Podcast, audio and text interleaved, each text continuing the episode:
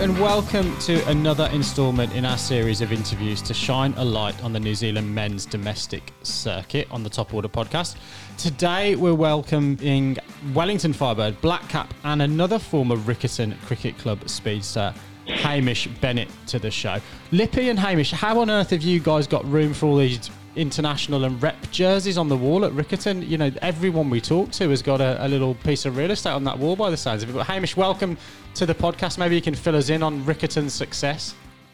Yeah, no, thanks very much for having me. Um, yeah, he's probably used everyone up now, but I guess um, I think the, the good thing about I guess the Riccarton club at the time when when Stu was there and I was there is actually the success for people probably happened in different uh, different stages. So you know, like Dean Brownlie came over from Australia and he was um, he was at the start of his journey, journey, and then he was a sort of a black cap um, two or three years later. And then when he came over, I was a black cap, and then I sort of got drifted out of the New Zealand side. Then he was in there, and then he went to Northern Districts. So I drifted sort of back into the New Zealand side. Then uh, Cole McConchie as well, who's now Canterbury captain, he's sort of in and around those Canterbury fringes, and now he's he's away flying with Canterbury. So it's all sort of happened at different times. Really, it didn't all happen at once um, which is probably unfortunate for the Riccarton club. Otherwise, we could have won a few more games.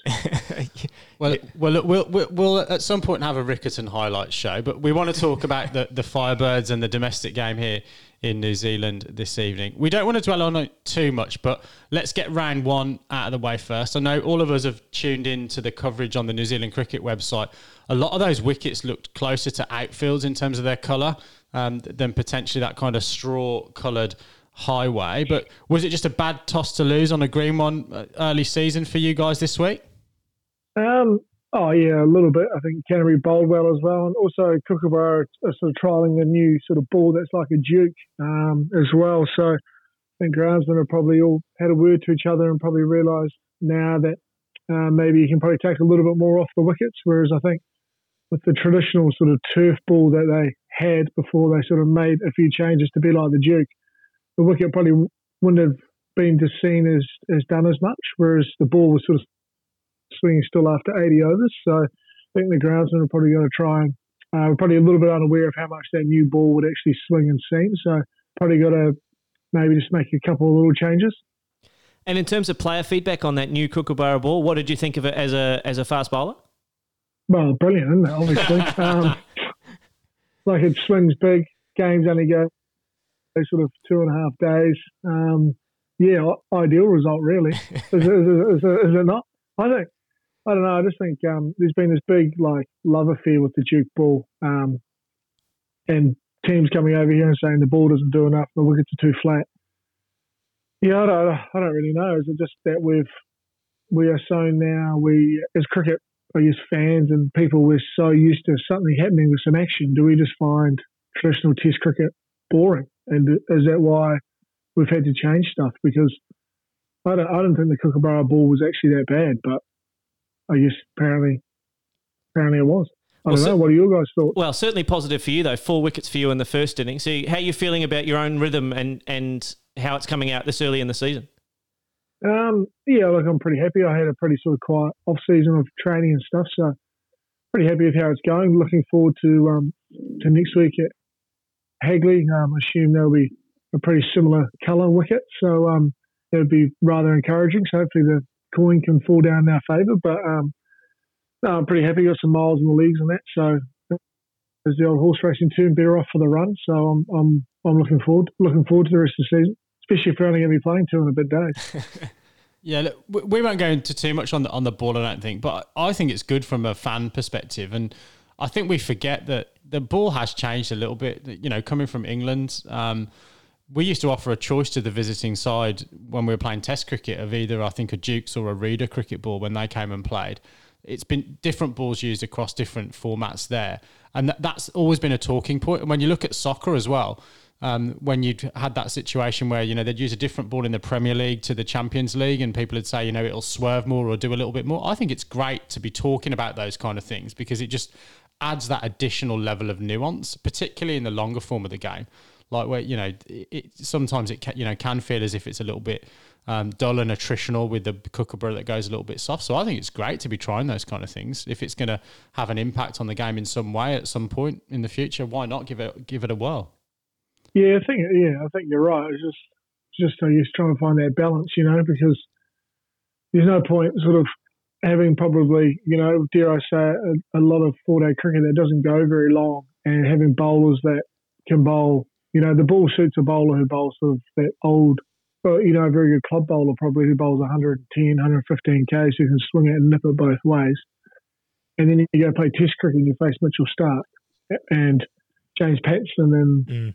uh, Pat Cummins, and you're required to bat for two days, and your highest score that you've ever made in a New Zealand first class game is 130 because, you know, because the wickets are doing too much and you're not used to facing an attack that bowls over 140 Ks. It also, like, you know, you'd, you'd argue with the Duke and all that until now, with the, when they've had Mark Wood and Jofra Archer, you'd struggle to probably name too many English bowlers compared to Australian bowlers who bowl 150 Ks in the last 20 years. Mm. So that's probably the the other side of the argument over here, I guess, in the southern hemisphere as opposed to the northern hemisphere. And, and I mean, we we talked about how tough it was for the batters, but still, you look through that Wellington scorecard, and, and one name kind of stands out: Devon Conway, still getting Always over hundred. Uh, is, is that guy human? What's what's going on here? Oh, we need to. Like I've told Cricket Wellington, we need to sort of ruin his visa so he can never be eligible to play for New Zealand. yeah. Um, he, uh, yeah, look, he, he's someone who's he's just got he never changes gears um, when he bats. So I think that's that's a strength. Whereas you know a lot of batters get to twenty or thirty, and you know I'm in now and I feel good, so I'm going to play a few more shots. Dev just waits and waits and waits. I've seen him. I've seen Dev take uh, 70 balls to go from 110 to 120 just mm. because the ball wasn't in his ear and he just left it and left it and left it. So he's just got, a, I guess, a great mental. He knows his game so well. Um, so he just sort of, he stays in that one gear the whole the whole innings. And and is he kind of aware that every single New Zealand cricket fan now is kind of watching his scorecard every every time he walks out to bat? Um, I guess he would be aware deep down, but he doesn't. He's he's a very humble sort of. You'd, he'd walk into a room and you wouldn't know that he's the best batter in you know best batter in New Zealand domestic cricket, or you wouldn't know that he's been domestic cricketer two years in a row or anything. He's all, he's a very humble sort of I think he has a very, very strong inner belief, but he would never ever show. Um, he would never show on the outside how confident or how or he or he never shows how good he is. You know how good he mm. thinks he is on the outside. He always, yeah, he's very humble and downplays himself a lot. So, um, yeah, I, I, think everyone's interested to see how he goes. I assume he'll play for New Zealand A at the start. So, I think everyone's sort of waiting to see what happens. Really. Oh yeah, absolutely. I mean, it's definitely got that kind of Neil Wagner vibe that he's been coming, coming. You know, he's come over here, and everyone's kind of just now waiting on him, on him to turn up. But sort of before we take a, a closer look at that full squad, I just wanted to touch briefly on kind of last year. You guys won the, the awesome year. You won the Super Smash. You won the Plunket Shield after a, a long time. I mean, obviously, congrats. That's that's massive effort, and you know, adding to the the Ford Trophy win the previous season and and I guess the dominance of the Blaze. Like Wellington, it seems like something really good is going on in Wellington cricket at the moment. Yeah, we've been pretty fortunate. I think, um, unlike probably other some MAs have had some issues with um, financially in that, and maybe in their in their head office, I guess, with our CEOs come in. Cam Mitchell done a great job and sort of restructured Cricket Wellington, and we've actually got a lot of coaches now in the Blaze of they've, they've got access to four or five coaches, excuse me, coaches as well, and they've got their, their own sort of um, high performance program that, that gets run. They've obviously got some quality players as well that helps. And same with us, we've we've sort of got three to we've probably got five full time staff, which is pretty rare for for a first class domestic team. excuse me, team in New Zealand. So I guess just having more people around just gives guys more ability to uh, to get better, and having more resource can only be a good thing. And with all that recent success, have you guys set yourself expectations of winning all formats again this season? How do you manage that that level of expectation that's all of a sudden, you know, been put on your side both internally and probably by the media as well? Um, oh, I think you, I think every year, I think that um, every team wants to win every format. I think we've sort of spoken about every year. I guess you you just hit the reset button. You don't you're not trying to defend a title. You have to go out and win it again. That's just the way that the domestic um, competitions run. So you, I guess you just have to forget what's happened and go away and see where where we uh, where guess what improvements individuals made and where we lacked a little bit and go away in the off season try and improve that um, and then come back and try to be better off for it. And unfortunately, um, in the week just gone, we weren't better off for it. So hopefully we have a bit more luck and um, we can execute our skills in the in the upcoming week. And can you run us through the ins and outs of your squad? I think we saw that Malcolm Nofal has gone back to South Africa. Is that correct? And and have there been any other changes to the playing group over the off season for the for the Wellington side? Um, geez, that's the um, test me now. Yeah, so me, Malcolm Nofal's gone back to South Africa, um, and Michael Snedden's come in. He's I guess he's got his first proper full time one. He took over Jeetan Patel's um, contract last year when Jeets retired after round two or three of the Super Smash, and apart from that, I think it's exactly the same. If I'm being, yeah, I think it's exactly the same. And Devon Conway just moved up to a Black Caps contract, same with uh, Blundell and Neesham. So, yeah, we've had we've had a pretty similar squad for the last sort of, I guess, um, probably three years. Um, so I guess that helps um, gel the team, and I guess everyone sort of knows their roles. Basically, the core of the team knows their roles. So I guess that helps to win and or gives you a chance to win games, and your core of your team is pretty settled and and knows what they have to do to, to execute.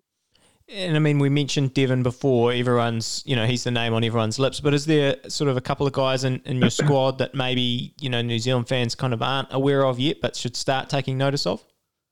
Um, I think you look at someone like Rachin Ravindra, he's a, probably people are aware of him, but he's sort of a young gun growing up New Zealand under 19s and played sort of three or four years for New Zealand under 19s. So I think in a few years he's someone that um, people will know. And same with Jakob Bhula, him and Rachin put on that sort of, I think, uh, Rachin got 120 and Jacob got 180 in some under 19 World Cup game mm. in New Zealand. So someone like him, he he's probably going to take a few more years to develop as he's sort of been in and out a little bit. But I look at those two guys, someone like Finn Allen as well. He was in that World Cup group as well. He's a good um, young batter. Actually, he's joined our roster, so I probably should have mentioned him. Um, that could have helped. Um, he came down from Auckland after not much sort of, guess, playing opportunity in Auckland. So he's come down for some more playing opportunity. He's fitted into the group uh, really well, and he's he's a he's a good young man who's hungry, hungry to succeed. So, um, yeah, Firebirds and Wellington's very lucky to have him.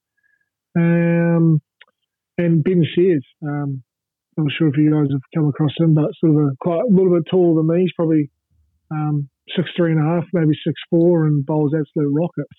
So I think he's someone who uh, could probably in a couple of years really shoot up in the um, in the cricket circles. The only problem is he's sort of like um, I compare him to Sheldon off The Big Bang Theory. Um, he's he's sort of too bright for his own good, and he's doing he's doing the Lord. He actually missed the game because missed he was unavailable for selection because he wanted to study for his law exams. Jeez. So.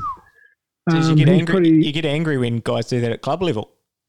Yeah, yeah, but he um, he he um, he's he's pretty dedicated to his study and stuff, which is you know fair enough. He's yeah, always absolutely. wanted to do. He's always wanted to do that, and like he's he's always said, you know, um, my study comes first, and and that, and if you don't want to contract me, that's fine. I'll still train like I'm contracted. I just won't get paid. So he just he's just he's just got I guess a different. Um, he's he's hungry to play for New Zealand. He's hungry to to do all that. To be honest, he's just hungry to bowl as fast as possible, which is always good. So yeah, he's probably someone someone you don't want to face in the nets. But he he'd be you know if you if you played in the game and uh, and uh, he had all things going his way uh, just because he's young, um, he easily bowl 150k. Wow. Well, you've answered one of our question, which is uh, who don't you like facing in the nets if someone's steaming in at 150 k's? But even as club cricketers, and, we and know, he abuses, and, he, and he abuses people as well. Oh, so, like, he's the shyest. Oh. He's the shyest guy, and then in the nets, he just he just sort of gets um, like the water boy, and he just that white line goes, fever. He just goes crazy and tells guys to f off and everything. So me and him have actually got. I said to him, I said, look, I said, I was, we made an agreement. I said to him, look, I don't. If we if you have to bowl to me, I only want it on. I only want half volleys. And he said, look, and, he, and he said, look, I can do that. The only disclaimer is because I'll be trying to pitch it up. I could beam you. So I said, oh. I said maybe. Um, maybe you just don't bowl to me, eh? And he goes, yeah, I can do that. so yeah, so he's he's a good man. So it's um, I guess it's nice for for me as well when I'm a bit older to sort of mentor. I guess probably a younger, younger, smarter version of myself. And unfortunately, because he's because he's so smart, it probably um, harms his bowling a little bit as well because he can just overthink stuff. So mm. he's still just trying to find his way. So he, he he's definitely someone to look out for. Well, look, it's great to know that those kind of characters exist in the professional game as well as what we will all know the, the club cricketers that have a number of characteristics. Let's go through a little bit of a quick fire. We're going to start with the batters this time, though. So, who, who who's the batter that you need to avoid for a few hours after they get out? Oh, well, we don't have. Oh, we actually don't have that too many of those, to be honest. Um, in Wellington, we're we're all right because the problem is normally um, you can't avoid them because we're normally fielding if someone gets out in a couple of hours. But um, no, I don't. Um, in Wellington, we're actually all right. We're actually all right. Um, yeah, I think we're actually all right. We're actually all right. So, yeah, that's a bit of a shame, isn't it, to hear? But a few guys smack a few cheers and stuff, but no one's sort of unapproachable, which is a shame. All right, so sticking with the batters, who who's the one that always looks a million dollars in the nets? Who, who's uh, got all the gear and and yeah, looking like a, a rock star in that indoor school or in that tent in the preseason? Uh, well, the best net batter, if you're going to pick a team, a New Zealand team or people who bat in the net, you pick Tom Blundell. Tom Blundell is two to three times the player in the net than in the middle, which is hard to yeah, hard to believe. I know. Yeah, he is unbelievable. He is unbelievable in the nets. He is. You don't want to bowl to him because he'll just he can especially in ball cricket, because he either like charges you every ball and smokes you, or he ramps you, or he laps you, or he reverse laps you, or he does all these crazy shots. I mean, you just, yeah, all like I say in white ball cricket, he's just lap every ball. He's got the best lap shot ever, Un, undefendable. I just say he's just between twenties, bat five balls, and then just lap every delivery. No one, no one will be able to bowl him. He's got the worst weakness in the game, a half volley. But imagine that. What's your weakness? A half volley outside off stump. What's your strength? Pull shot. Like every tail ender wants that, don't they? Yeah, absolutely. And yeah, a pull shot is his, is his half volley. You know, it's, it's sickening. He's yeah, he's he's and like all of our batters have got all the they've got all the gear. They buy all these bats and they've got all these bats and they knock you in about four at a time and carry about eight and they can only ever use one. Uh, it's hard to keep up with. And so we'll, we'll, we'll come on to that in a second in terms of that gear, Nuffy. But which batter rates themselves with the ball? Oh, what's the ball? Uh, Fraser Colson. he he um, he's always bowling these little off spinners and stuff. Yeah, I think he even bowl. He's even conned his club into bowling a few as well. Um, they're disgusting, and he's just such a pest. Like he's a pest of a human naturally. um, and then when he bowls, he's even worse. Like, you know, he's, and then he actually tries to have serious conversations with you about his bowling. That's what makes it even worse. yeah. You just got to walk away. Is he the guy that keeps your spirits up in the field, though, on a long day, Fraser Colson? Um, oh, he's a bit of a drifter as well, though. So he, he, Jeez, we're getting the real lowdown on the Wellington squad here. We're gonna have yeah, some. We're gonna have some right of reply on all these guys' Instagrams. They're gonna be uh, clamoring to come on and, uh, and of, reply. Yeah, Fraser. Uh, yeah, Fraser. Uh, Fraser. He, he can do. He's sort of. He's more of a one-on-one sort of pretty witty, sort of um, quite dry, sort of uh, sense of humour. He he's a funny man. He sort of just drifts away and then he'll come up with something funny and you can sort of see him giggling, sort of you can see him sort of 10 or 20 steps and walking towards you. You can already see him giggling at what he thinks he's going to say to you. you barely get it out he's giggling so much. But um, we've, got, we've got quite a few sort of guys that keep us going and stuff in the field and that. But um, yeah, no, we, have got a good group. There's a good, good bit of banter that flies around with our group. It's good. And now that you can't use uh, can't use spit to shine the ball, who's the sweatiest teammate? Who's who's now your designated ball shiner after one round of the Plunket well, Shield? We, we give out all our jerseys to Jamie Gibson. Um, he's, he's he's sort of got a body like Will Ferrell, you know, the old sort of um, you know Frank the Tank, hairy sort of rig. So we sort of just give him all our sort of sweaters, and we try and make him the plan was to actually get him to run from league to league for a few overs, just to really sort of sweet him up and get like a Christmas sort of hand glaze on him. so he sort of yeah, he sweets up as well. So he um he actually asked the team if it's all right to, to shine the ball with his chest here, and um, we said we said yes it is, but it's disgusting, but it, he does it. So yeah, he sweets up. So he's, he's great for this COVID sort of stuff. And has he got that Yeah, he's that soft chest hair, or is it a bit of abrasion on there as well? There's an Aussie in the room, sort of just looking for some alternatives to sandpaper.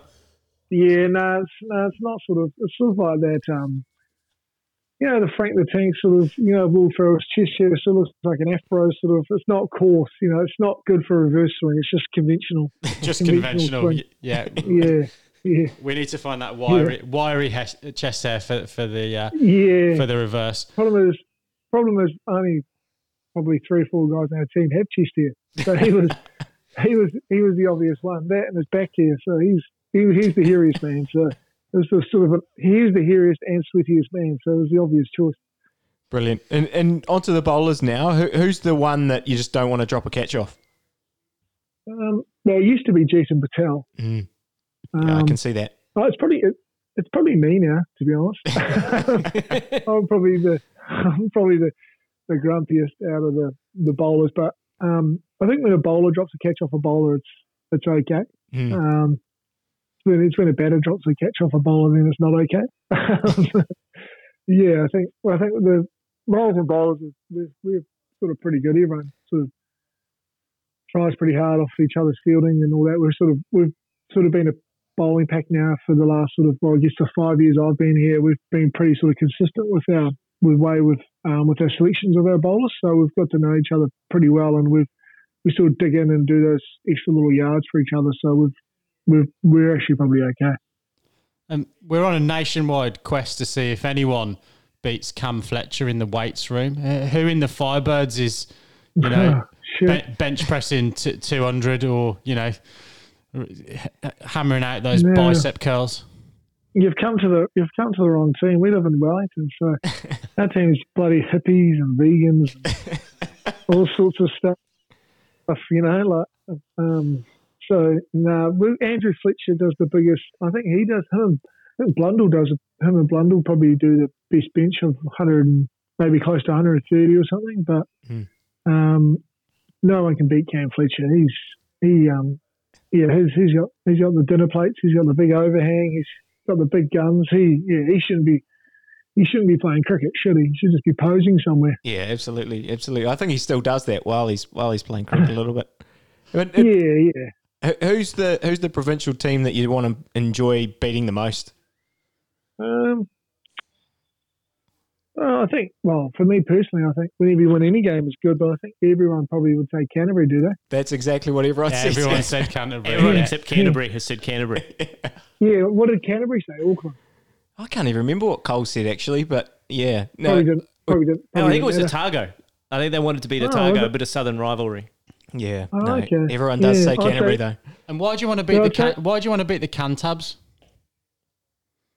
Um, I guess for the first couple of years because I left Canterbury, so it was always probably good to play them and beat them. Um, and then I just, I was when I left Canterbury, it was just so funny um, playing other teams and other people come up to me and go, "Oh, thank God you left Canterbury. You now, oh, you're actually a good bloke." And I was like, "What? Jeez. What are you guys on about?" And they're like, and they're like, "Yeah, we just hate Canterbury." And um, what else I figured out was after a few games in Wellington, we're having all these teams in our dressing room, or we're going to other teams' dressing rooms Mm. um, after the game, and I was like, "Never happened at it's, you know, never very rarely has it happened at Canterbury. If Mm. if you know, very obviously sometimes it never happened." Mm. And they just looked at me and go, "Yeah, yeah, we need to invite you." Sort of um, explicit words into our changing room, and I was like, "Oh." Okay, geez, everyone does hate Canterbury. I thought there was just a, sort of a bit of banter or whatever, but it was yeah, it was um, was pretty true. Yeah. So since I've played for Wellington, we've we've had mu- every team in our shed, or I've been in every other team shed. It's actually been quite a oh, it's actually quite funny. Quite a pleasant environment. The uh, Yeah. we'll- we'll come now to the, to the best sledge you've you've heard on the domestic circuit. I will say that uh, Cole actually said that uh, your efforts uh, against Fraser Colson was was the best one he's had. The the pair incident. Oh, Fraser. Oh, um, I was going to say about this actually because I was going to say before there hasn't been too much sledging because everyone knows each other, and whenever someone does sledge, they sort of um, everyone gets a bit sensitive to it. So um, it's more just a bit of abuse. But what happened was it was um, it was Canterbury versus Wellington. I was still playing for Canterbury, and I was batting, and um, we were going to lose the game, and I hit this beautiful straight drive, um, and Brent Arnel stuck his buddy paw out. I sort of oh, I think I was in the crease, and he threw it back, and then I hit the ball. I sort of hit it back another straight drive, Yeah. and they sort of appeal, and they sort of appealed, and I was like, oh fuck, is it? I was like, well, the ball's coming straight to me. Like, what am I meant to do? I'm just hitting it, you know. Like, otherwise, I'm going to get hit. And then um, Pepsi was captain actually, and he said, no, he's in his crease. Like, don't worry about it. Let's just move on. And Fraser Colson was on the helmet, and he sort of said, started looking off at me, and I just said, oh, right out, mate. Fucking wait till you play. I'm going to get up you and all this sort of stuff. Mm. And next game in Wellington, and he said, oh, if you make it onto the plane. and I said, and I said, what does that mean? He goes, oh, you'll be injured by the time you get on the, you'll be injured Oh. by next Wednesday or whatever by the time you get on the plane. So we sort of finished the game, and I sort of had, yeah, I wasn't that happy with him. And then, um, so we played the corresponding fixture next week at the basin, and I was bowling to someone, I can't remember, and for five balls, he was at the non-strikers and I was giving it to him every ball, like just saying, this is going to be your last game, you're this, you're that. And I think Derek Walker was umpire, and he was just laughing. Just, I was just actually giving it to him. And the batter, I can't remember who the batter was, had a single off the um, fifth ball of the over. It's gone down to final leg or whatever. And Fultz was like setting the field and stuff and all this. I was like, no, it's all right. Just put another slip in, whatever. I'm going to nick this guy off. And I sort of said it pretty loud, so he heard me. I ran and, and yeah, nicked him off first Oh, ball. beautiful. And a mass, massive send off, basically just a laugh off. And then he just he just walked off. And then I remember the second, he said, Nuddle started getting uh, into Fraser. And he goes, Benny, you going to get into him? And I said, oh, to be honest, mate, I've, I think I've done my part. I've, I'll, I'll- I'll just finish it there. I got nothing more to say to him. So that was probably my best work, but yeah, it's not as probably clever or as um, uh, smart as it used to be. It's probably more um, when guys do sledge, it's probably more of a uh, a jealousy thing, or there's always a something a hidden sort of agenda behind it. Now, Oh, that, that that's brilliant and, and an awesome rundown of the squad. We'll uh, yeah, like we said, we'll, I'm sure there'll be a few uh, a few people wanting to have their say back. But just before we let you go, we'll have I've got a few questions for you from your, your own career. First thing I wanted to do was go back to that 2011 World Cup, and Yeah. I, can, can you give us anything uh, of what was going on in the middle between Faf and Kyle Mills there? well, I'd actually um, I'd gone home with a stress fracture in my leg, so I was Ah, watching on telly. I was watching on telly like you, but um, from what I heard, it was just about um, basically um, when found out we're playing South Africa, we're actually really happy, um, and um, everyone because everyone in our environment said they would choke, Mm. so we knew that the South Africa there's so much pressure on South Africa and stuff, and then basically um, I think Faf ran out AB, and um, Yeah. And, Mil- and Mills was getting into Faf's just basically saying you've lost the World Cup for South Africa and blah blah blah and a few other expletives. The best part was Mills. He was like 12th man, 13th man. He wasn't even playing. yeah, yeah, it was superb. Yeah, yeah. So it was just it was more of just um, when you had a World Cup, like I think when you buy a play like a bilateral series, it's probably something you'd let go, you know, and run out. But when you're playing a World Cup knockout game, Mhm. um, you- everything's on the table, I guess. So you're just doing whatever you can to win. And uh, we always saw because I think Faf had just um, he'd finished playing for Lancashire and just become he was Kolpak for Lancashire, and then um, they basically South Africa he said, look, if you come back and play, you'll play for South Africa. And then he's just gone back to South Africa after leaving. So Mm. there was a little bit of tension around him coming back and whatever like that. So um, I think we just saw him as potentially a pretty easy target to, to get under. And and I guess you mentioned the injuries there. I mean, obviously, like looking through your you know games for New Zealand, it's it's very sporadic, and obviously had some injuries at, at the wrong time. It actually seems like they just sort of roll you out every time Virat Kohli comes here because you just nick him off, eh?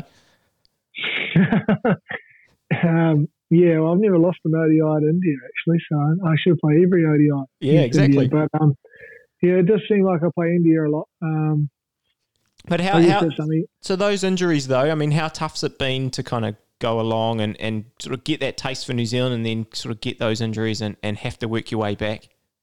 Um, oh yeah, look, it hasn't been ideal. Um, yeah. Far from ideal, far from ideal. But I guess I mean now I do a lot of um, coaching and and that I'm you know fortunate enough to be the Blaze bowling coach. I've worked with the Firebirds bowlers and um, Cricket Wellington second eleven bowlers and under 19s and a few school teams and stuff. And I think what that sort of stuff's taught me is it's taught me how to sort of start again, or it's taught me how to sort of relate to people, or when young bowlers are getting injured or looking to as though you know they're showing signs that they could get injured. It's actually given me a lot of information and a lot of good knowledge around um, if I want to pursue a professional coaching career. I think I'm probably actually better off from going through all those struggles because I actually know what it's like to start, you know, make something, achieve your dream, have it all taken away from you, mm. start again, get there, stop, you know, injuries, move province, reinvent yourself, and make it again. So